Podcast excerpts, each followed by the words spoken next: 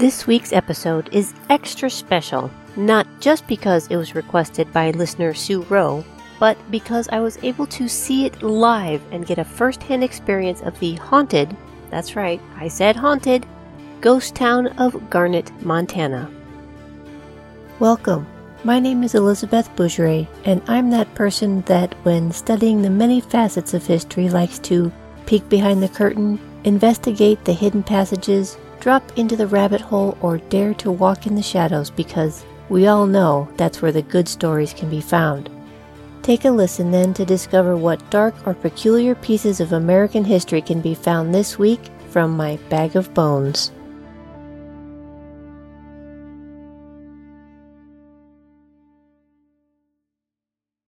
In 1848, credit goes to James Marshall for discovering a vein of gold in the American River just northeast of Sacramento.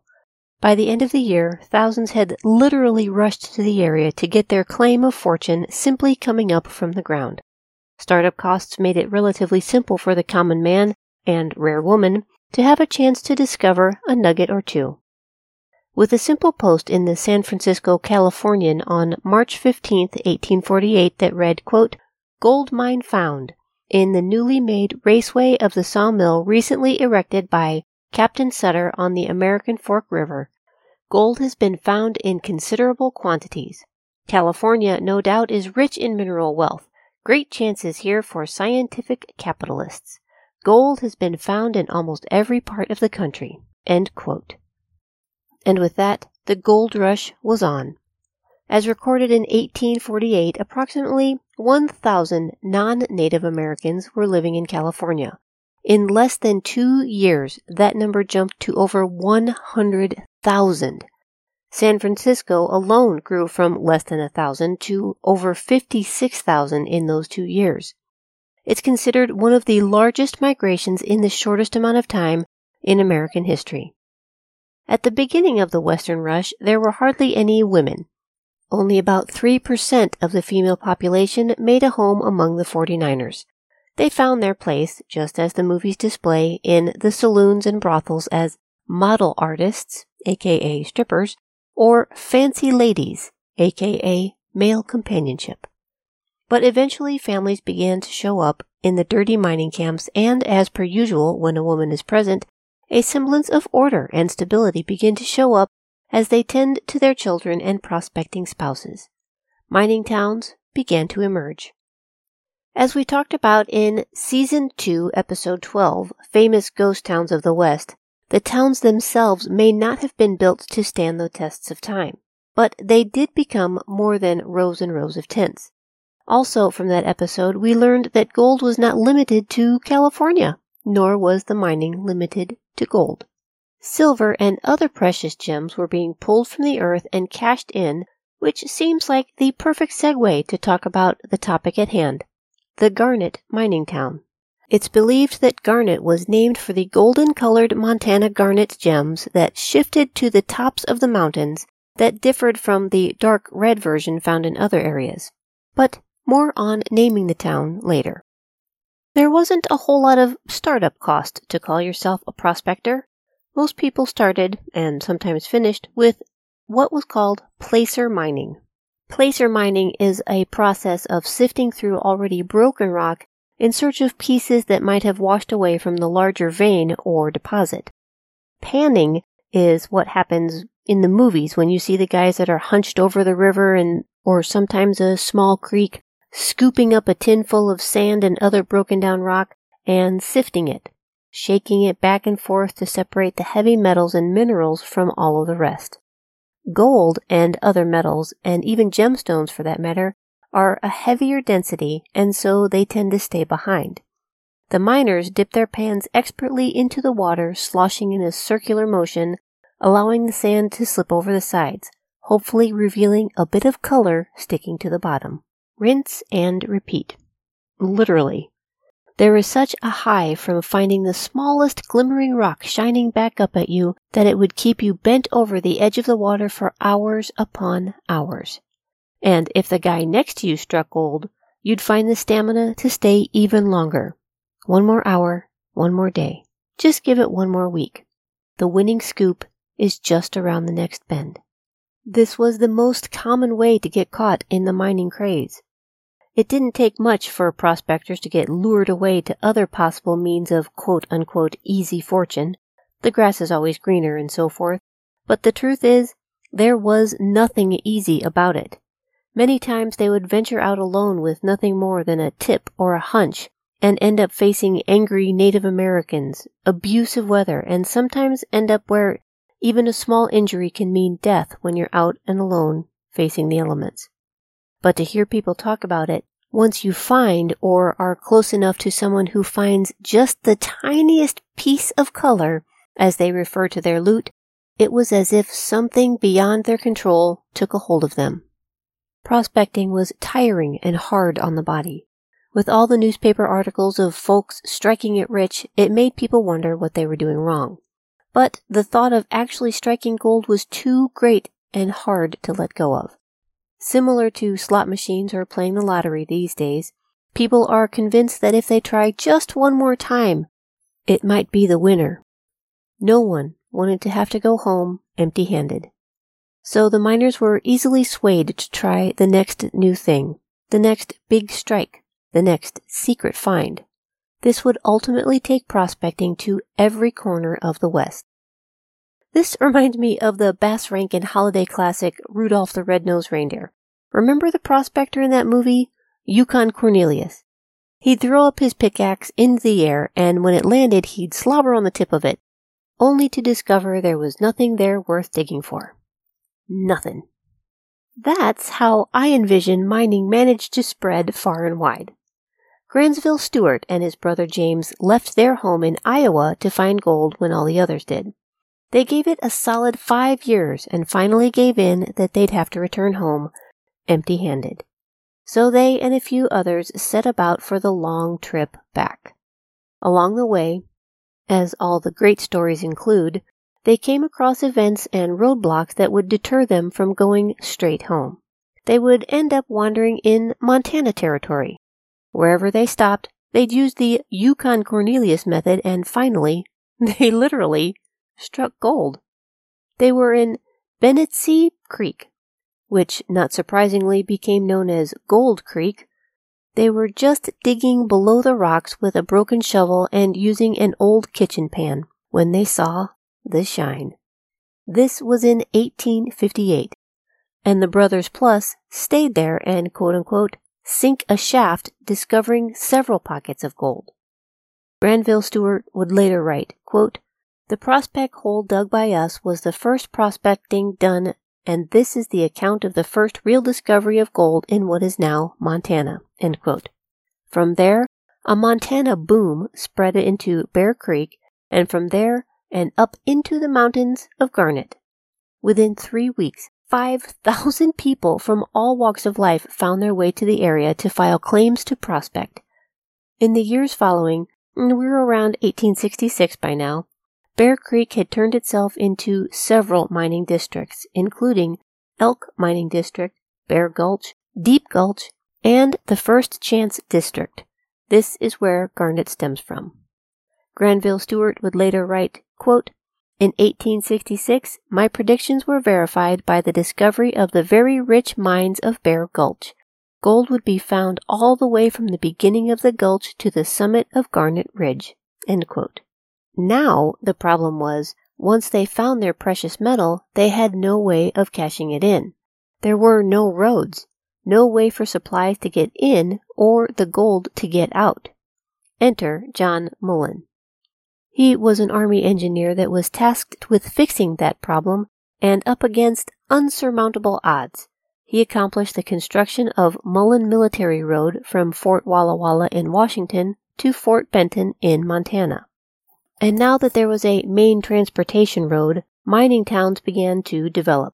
And even though by 1879 the road was pretty well worn in and accessible, the reach to the smaller towns starting to pop up was still inaccessible by wagons.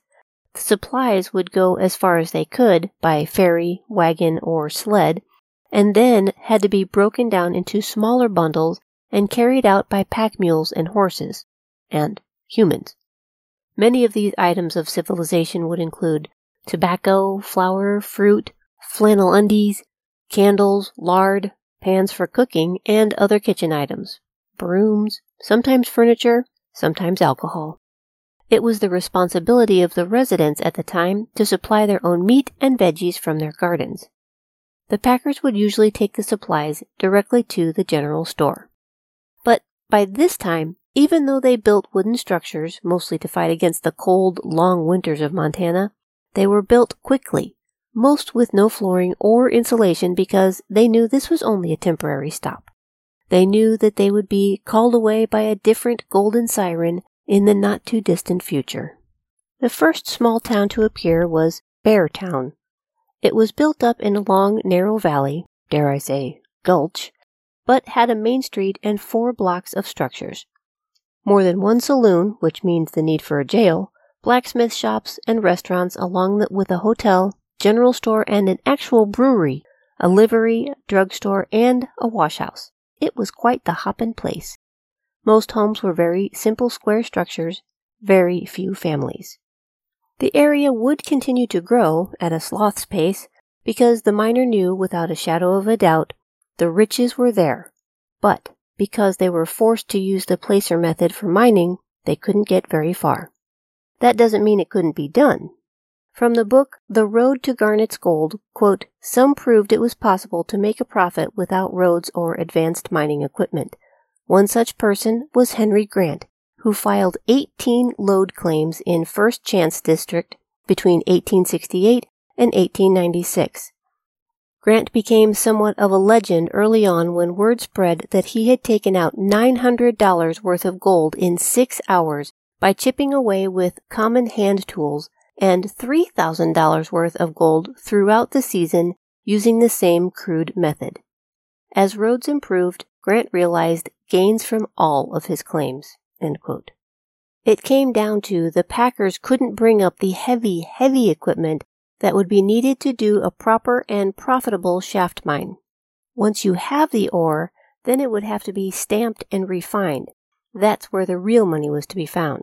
So the city of Garnet didn't really grow until the Packers trails turned into Wagons trails, which took almost 30 years.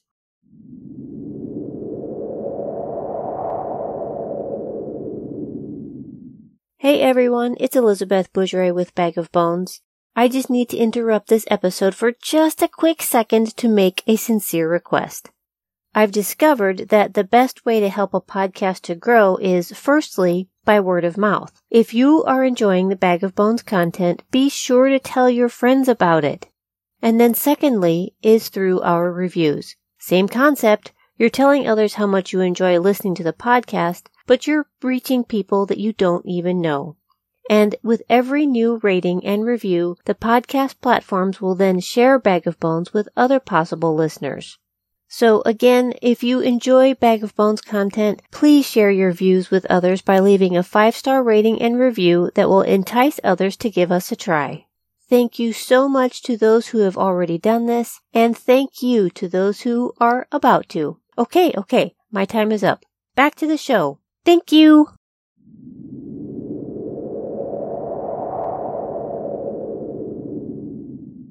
Recognizing the need to be able to increase the efforts of removing gold and silver from the quartz in 1895, Dr. Armistead Mitchell and Charles Mussigbrod invested in a 10 stamp mill for the area just outside of First Chance Gulch. While people in the area referred to it as the town of Mitchell, when it came down to it, hotel owner E. S. Wood applied for the post office and chose to name the town Garnet. It was official. Garnet had a post office and a stamp mill. All it was missing was a Walmart. Road construction began in earnest soon after connecting with the new up and coming Bearmouth town. In the fall of 1896, Samuel Ritchie, a 63 year old miner that had never given up on his dream of hitting the big one, finally did. He purchased a claim he called the Nancy Hanks in honor of Abraham Lincoln's mother in 1864. He'd been blasting and mining and blasting and mining this same claim for 22 years until finally he tapped into a body of ore that was several feet thick. When the ore was assayed, it was discovered to be a very high grade, rating it at about $250 in gold and $25 in silver per ton. And the vein went on and on and on. Of course, news spread quickly and the town of Garnet exploded practically overnight. New claims were being filed daily and many of the new mines yielded hundreds of thousands of dollars worth of gold, silver, and quartz. Garnet went up so fast that no type of city had been planned out. There were no street names, buildings just went up wherever they found space. There was a single flat road that inadvertently became the main road, and businesses popped up along either side. According to the Road to Garnet's Gold, quote, soon a thriving business district with boardwalks lined both sides of the main street. Generally, the commercial one and two story buildings constructed on the main street exhibited gable roofs, wood siding, and false fronts.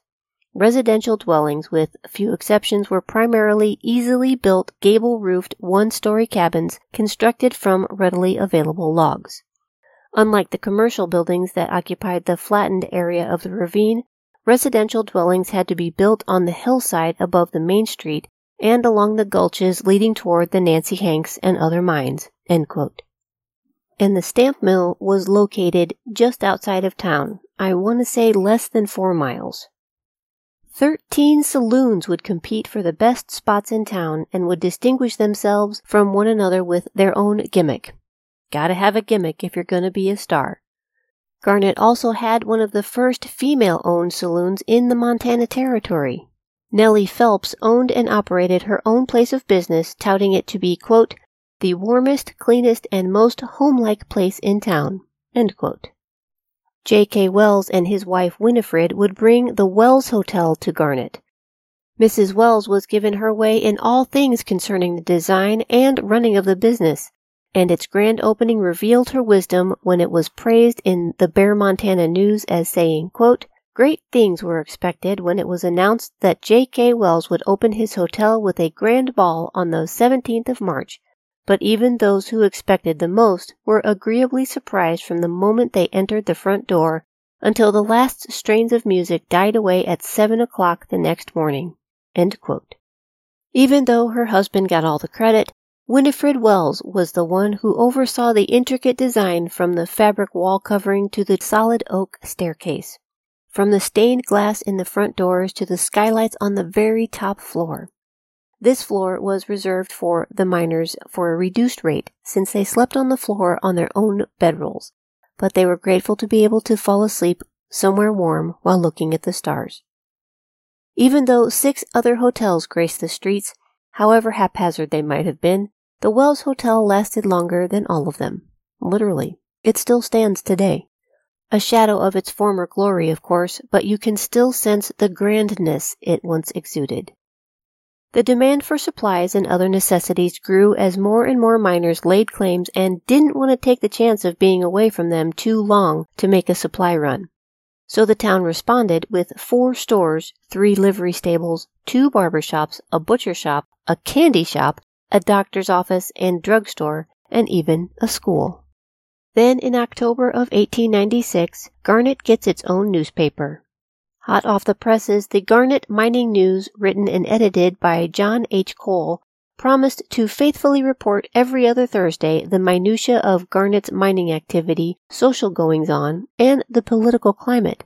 And bonus, his editorials were quote unquote fiery. Things were definitely looking up for this small mining town. By the time 1899 had rolled around, Garnet had resembled a real town, not just a mining town, but a town that looked like it might actually stick around for a while. Due to the number of growing families and several female run businesses, the activities reflected as such. It became known for its dances and hay rides, games, quilting and sewing circles, picnics, and formal balls.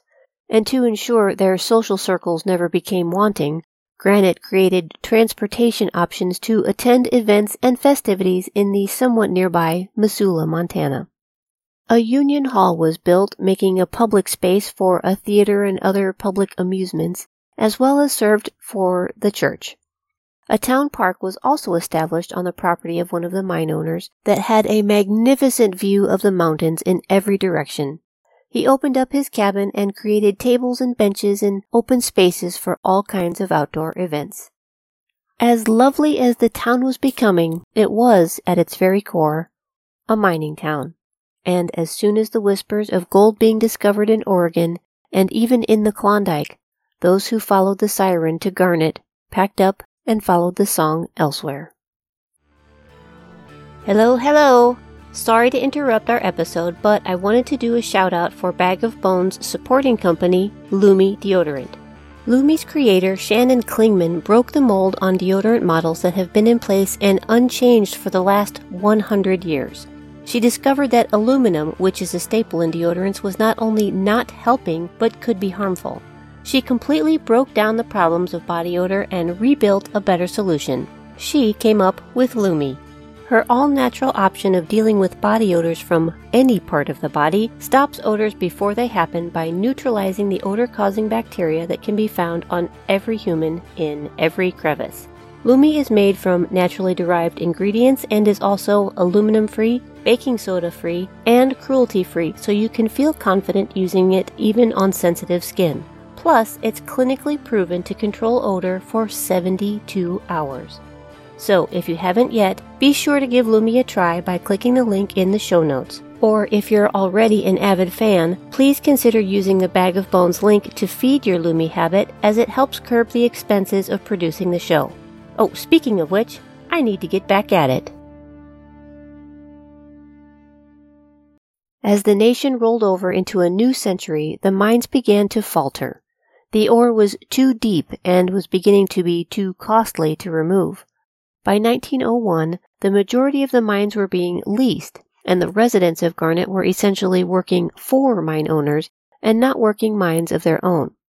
One by one, the workers began to move on to other prospects, and one by one, the mines began to close their doors. In 1905, the mining world would report, quote, As the work of development progressed, as the shafts gained depths of more than 250 feet, as heavier machinery became necessary, Capital was lacking and the mines were allowed to fill up with water. At the same time, leasers went to work wherever an opportunity was offered, and the present prosperity of Garnet is mainly due to their untiring efforts. If we know nothing else about the citizens of Garnet and the surrounding mining towns, we have learned about their perseverance. Over the next few years, the mines did yield, just not what they once had. Which is fair, since it doesn't actually create more. Once it's gone, it's gone. The residents, however, never wavered on their hope. In true mining fashion, they chose to believe the next big boon would be over the next hill. The next strike could be revealed the next spring as the snow melt revealed shiny contents from higher up in the mountains. But in the fall of 1912, disaster struck. The Daily Missoulian reports on October 2nd, quote, all of the business part of town of Garnet was destroyed by fire early yesterday morning. The only buildings left standing when the stage left were the Davey Store, the Wells Hotel, and Kelly's Saloon. All buildings on both sides of the street below these had been destroyed. The fire started in Joe Fitzgerald's saloon about four o'clock yesterday morning and spread rapidly. The buildings burned included all of the residents and shacks in the lower end of the town. And with all that damage, no one perished, and only one person had to receive treatment for burns. And that would be Tom Tonkin, who put himself in charge of alerting others to move to safety. Frank Davey, who arrived to Garnet in 1901, he was looking for a place to call home Originally from London, England, no sooner than he hit American soil, he headed west. Montana called to him, and he tried out several areas until he found Garnet. A businessman, he purchased one of the general stores and renamed it Davey's General Store, and then later purchased the Wells Hotel, which was right next door to the store. He would also own the stage line, some rental properties, and, like others, would file a handful of mining claims. By the time the smoke cleared, Davey's businesses still stood. At this time, whispers of a possible war had been circulating, and after the recent disaster, Frank Davey needed a break. He jumped a boat and headed for his home soil. He visited with his family, and once again his heart brought him back to Garnet, USA. Side note For his trip back from England, Frank Davey would purchase a first class ticket on the luxury liner, the Lusitania. He would travel first class with every luxury afforded him, which would average out to be about four months of a Garnet miner's salary. When he was dropped off in America, the Lusitania underwent some dramatic changes. The elegant mahogany panels, the gilded elevators, and the exquisitely decorated cabins were quickly replaced with guns and ammunition, and began its new career as a merchant cruiser but in only 19 months after her transformation, she was torpedoed by a German submarine tank and sunk in 18 minutes, taking all 1,200 souls with her. Things in Garnet were already pretty quiet, but just prior to America entering World War I, the Public Services Reserves would send out a plea to all the proud Americans to do their part. Quote, to win the war, we must build ships faster than the enemy can sink them. So every mechanic not now engaged in an industry absolutely essential to the conduct of the war, or who can be spared from his present employment, should immediately enroll. Folks just couldn't pass up the promise of good pay and the call to serve their country in ways that they could.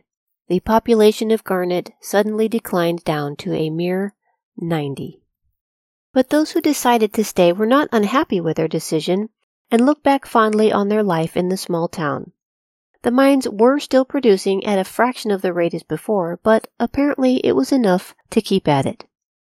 In 1920, Prohibition shut down all the saloons, even though those who needed it somehow found a way to find alcohol. By 1925, the little schoolhouse had only three students, and two of them were sisters. But by 1928 and on, there were too many days the workers came back empty handed. Finally, in 1928, the post office was officially shut down. But wait, there's more. Let's not discount this little town of Garnet just yet. When the Depression hit America in 1929, panic rose to an all time high. People were frantic looking for work and homes. But strangely enough, and little did they know, Garnet, Montana would contain the peace they needed. In 1933, new President Franklin D. Roosevelt removed the gold standard, which allowed gold to be turned into paper money and vice versa. America needed its gold reserves to survive and hereby proclaimed that if anyone had any stashed away to turn it in.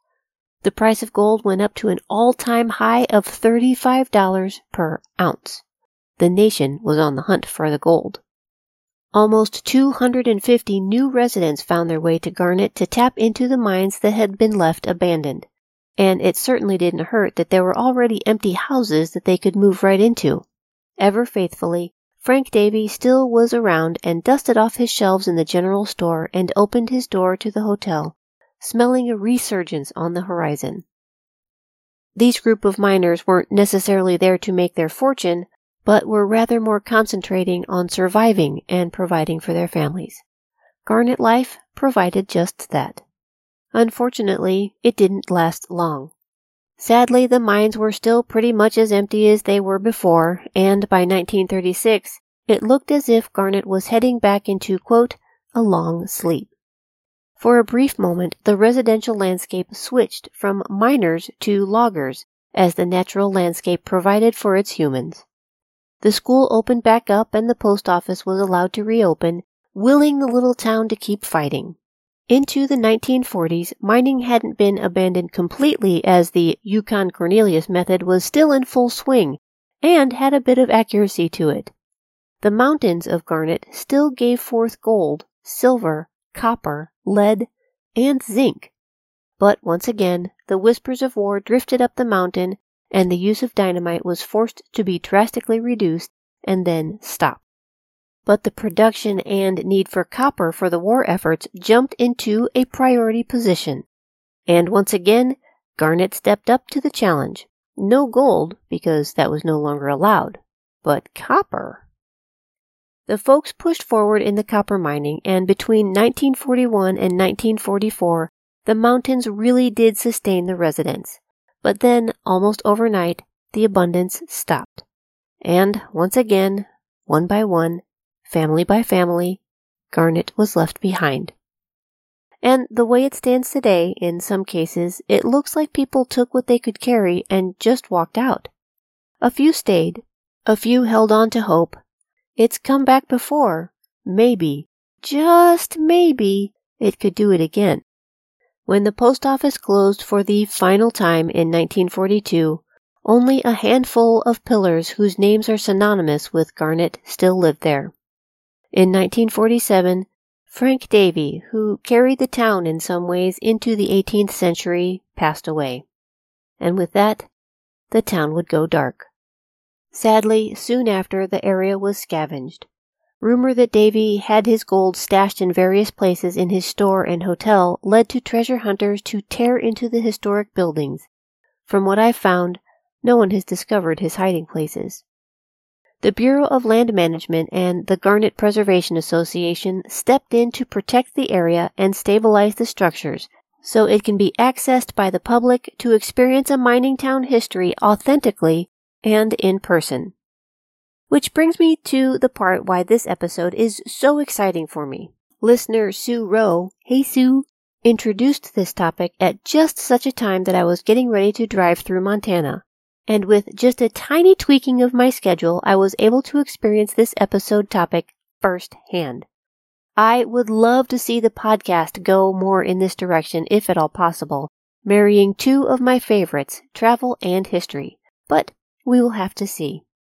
As for the ghost town of Garnet, it was truly amazing. It's considered one of the best preserved ghost towns out west, and I am thankful to the Bureau of Land Management that they pushed to protect this gold mine of artifacts. For the buildings being quote unquote thrown together, they're still rather sturdy. They are mostly built of the raw logs, and it's clear now to see how the structure of the town came about by the clearing of the logs to be used for the houses. Once the trees were cut down, it made a clear space just big enough for a small square home. As many of you know, I am invested in the people, not just the timelines and the events, but how they lived day to day. And this ghost town really shows in that aspect. In some of the homes, for example, you could see newspapers being used as insulation, and others added flattened cardboard boxes to their walls when they became available.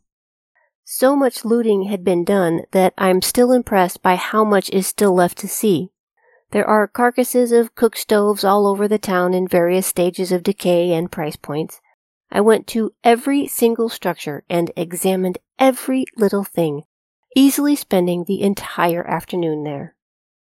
I am posting the photos I took on my blog page at elizabethbougeray.com, and some will also be available at ragtagnetwork.com forward slash bag of bones podcast. When I was looking into investigating this topic, I found out that you could spend the night there. Spend the night in a real ghost town.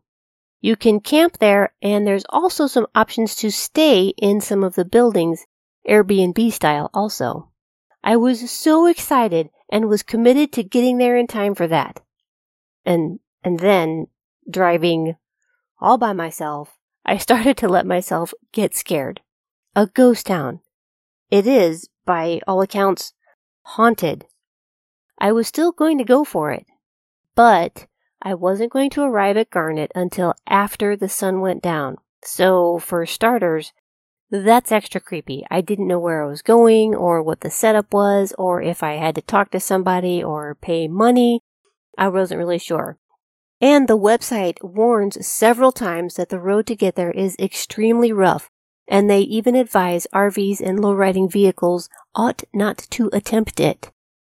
It was just me and my truck this time around, no camper, but I sure didn't feel like navigating potholes, sharp turns, grading, and steep drop offs after dark.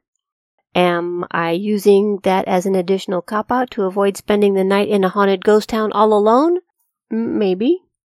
It was decided and as I promised myself to make up for chickening out, I was the first one there the next morning.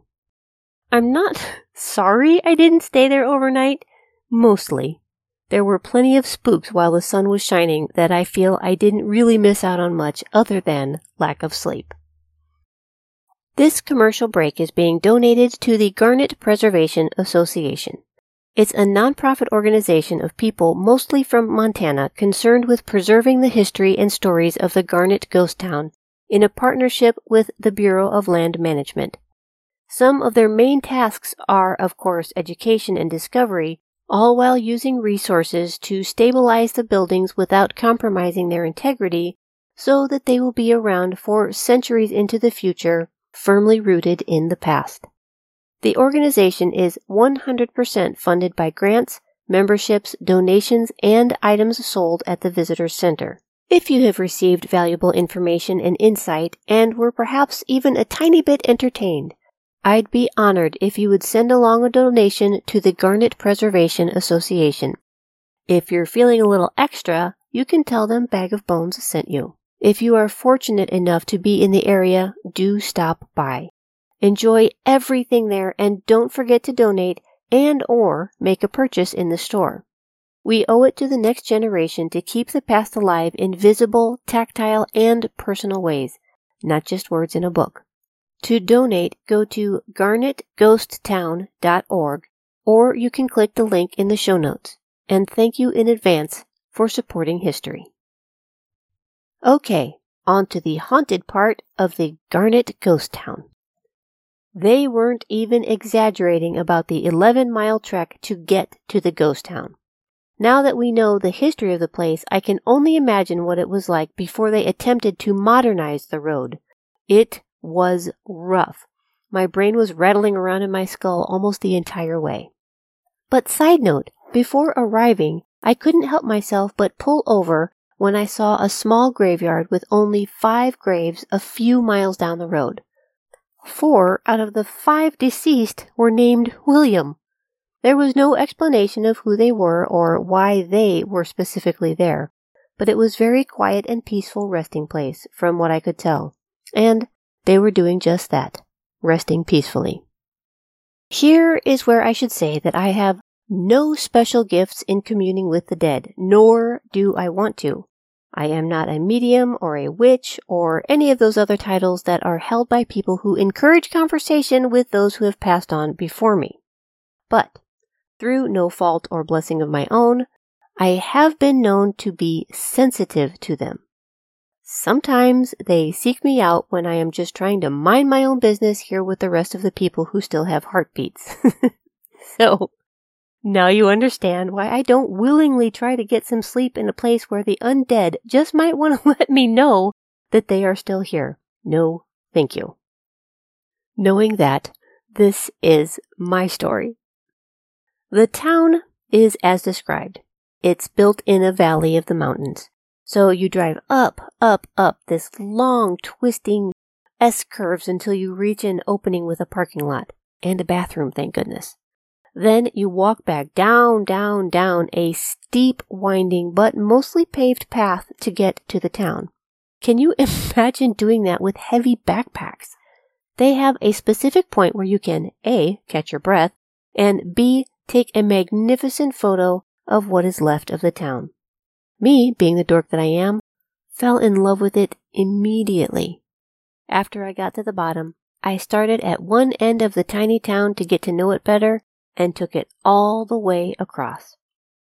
I began in the newer homes, and these were from the second resurgence of the town, so when I say newer, it means from the 1930s or so. They had the plaster between the logs for better insulation, framing around the doors and windows, support beams across the ceiling, metal roofs instead of board on board, and even up to three rooms with, wait for it, floors. Most of the residential places were square with dirt floors, and while they might be protected from the inches upon inches of snow, the bitter cold could come right through those gaps in the log walls. Most of the residential houses were nondescript, but I did find a couple that were interesting. There was one cabin that had been built that Frank Davey eventually acquired, and he referred to it as the honeymooner cabin. Newlyweds were allowed to live there rent free until they had a home of their own built or until the next newlywed came along. It came fully furnished with a bed and cook stove and was just enough to get the newly married couple on their feet. There was only one house that I felt anything mm, otherworldly or creepy, and it was in a house that looked like it was about to topple over. It had been built on a stump, using the stump as one of the corner braces, but the tree was obviously not finished growing yet. It didn't grow much higher, but just enough to make the cabin look something like what Dr. Seuss would build if he were a miner. Anyway, there was something, someone, sitting inside the cabin in the back corner. Not moving, not calling attention to himself, but just there. Since the building was tipping, the doorless opening was blocked with wood slats crisscrossing to prevent entrance, and I was okay with that. I smiled and nodded and moved on. When I was there, the schoolhouse, the livery, the post office, Kelly's saloon, as well as the joint saloon, the jail, the blacksmith shop, which was still pretty well stocked, and Davey's stagecoach barn were all still standing.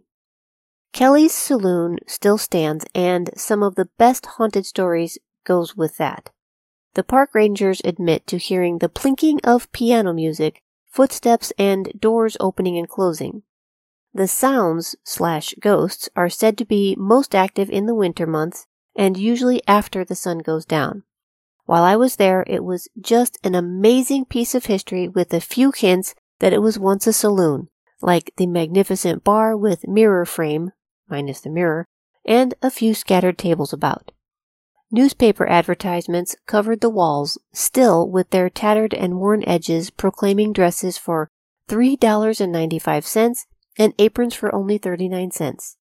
Funeral notices, help wanted positions, and even a serial story survives in part, printed in the newspaper, tacked on the wall. Two of my favorite places, though, were Davey's General Store, granted, it was now only a large open building, but once I learned the history of it, it meant so much more. The building was originally built for a general store in the late 1890s, and it was the place where everyone went to for the majority of their needs. It's said to be the oldest building in the area. During its early stages, it also served as a way station for the gold that the smaller operations would find and turn in for cash. The store had hidden compartments to hide the gold so it wouldn't be stolen. These hidden safes were tucked inside and built on and under the ice house. When Frank Davey purchased it, he understood the value of buying in bulk, and when he put that into practice, it meant that even through the harshest winters, the town had plenty of supplies to carry them through. This, of course, was some of the first items ransacked. He kept his store stocked until the very last, opening its doors whenever someone needed something. The walls are bare now, but during its heyday it had shelves, compartments, and drawers stacked all the way up to the ceiling.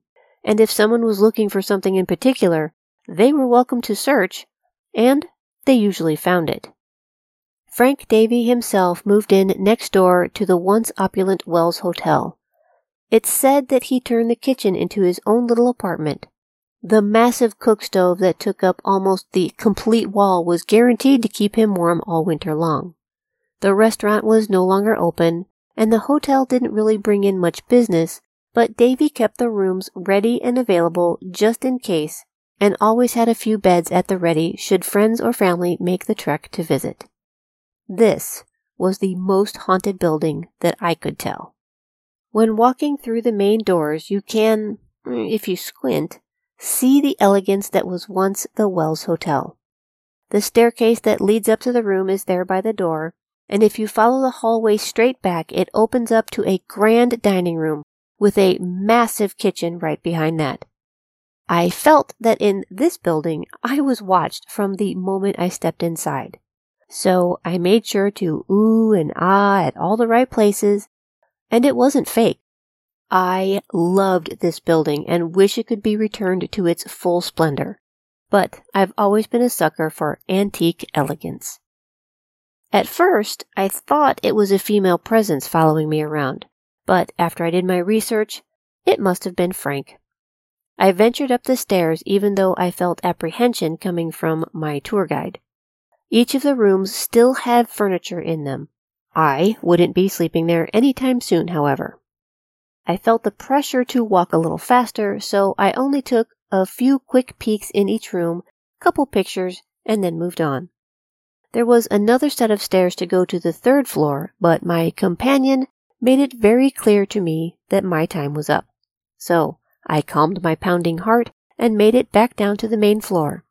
I offered my thanks for sharing this special building with me and then hightailed it back out to the warmth and safety of the sunshine. As a regular practice, I usually go into these excursions blind, so I don't have any preconceived ideas before visiting. But after I found out the third floor had a skylight, I wish I would have forced myself to be brave to go see it. I didn't know it was a special floor for the low income guests. There are apparently a couple of other rooms up there as well for the help. Other than that, there have been documented ghostly activity coming from the only other saloon left standing, the joint, and that's where the visitor center is located. Some have said they heard voices as if someone were standing beside them, and one mentioned that while she was on the way to unlock the doors in the morning, she heard music, but as soon as her keys jingled, the music stopped. I spent a lot of time in there and I didn't feel anything. But it was daylight and there was a lot of people. Standing out in the open spaces, I couldn't settle into a calm that I usually feel when out of doors in the forest. Even though there are very few deaths documented for the town, perhaps it was such a beloved place that those who spent time there can't bear to be leaving it. Or they might just be stopping by to check in on their mining prospects before moving on to the next mining town. The Bureau of Land Management undertook the preservation of Garnet in 1972 with a donation of the 20 acre mining claim that encompassed the bulk of the historic buildings. The Garnet Preservation Association was formed in 1983 and have been assisting the Bureau of Land Management with their efforts ever since. The Bureau and the GPA are attempting to hold the Garnet Ghost Town in a state of quote unquote arrested decay. In other words, they are trying to freeze the place in time. They want the authentic atmosphere of the abandoned town and are making a valiant effort to use and reuse all the material found there. They say, quote, that way when you visit Garnet, you can touch authentic historic fabric that makes the old town an authentic ghost town, end quote. In August 2010, the National Park Service officially listed the Garnet Historic District in the National Register of Historic Places. I'll end with this perfect piece from the book The Road to Garnet's Gold. Quote, the road to Garnet's Gold was long and twisting, starting with the first discovery worked by the Stuarts at Gold Creek and continuing through the many gold rushes of the 1860s. It is a road filled with drama, frustration, successes, and, most of all, hope. Those who lived and toiled in quest of the elusive mineral sought by humans from the beginnings of recorded history all had their own stories, none more important than the other. As Montana's last booming gold camp of the 1800s, Garnet takes its place as part of the mining frontier that defined the territory and the state. And that brings us to the end of this week's request episode. Special thanks again to Sue Rowe for her timely request. I had an amazing time researching this town up close and personal. I hope you enjoyed it too. If you'd like to see the photos I took, please go to elizabethbougeray.com and check out my blog called In Her Own Words. I have loaded it up with lots of pictures. Enjoy your weekend, and I can't wait to meet you back here for our fourth request episode in Season 3. I'm Elizabeth Bougeray. Until next week, then.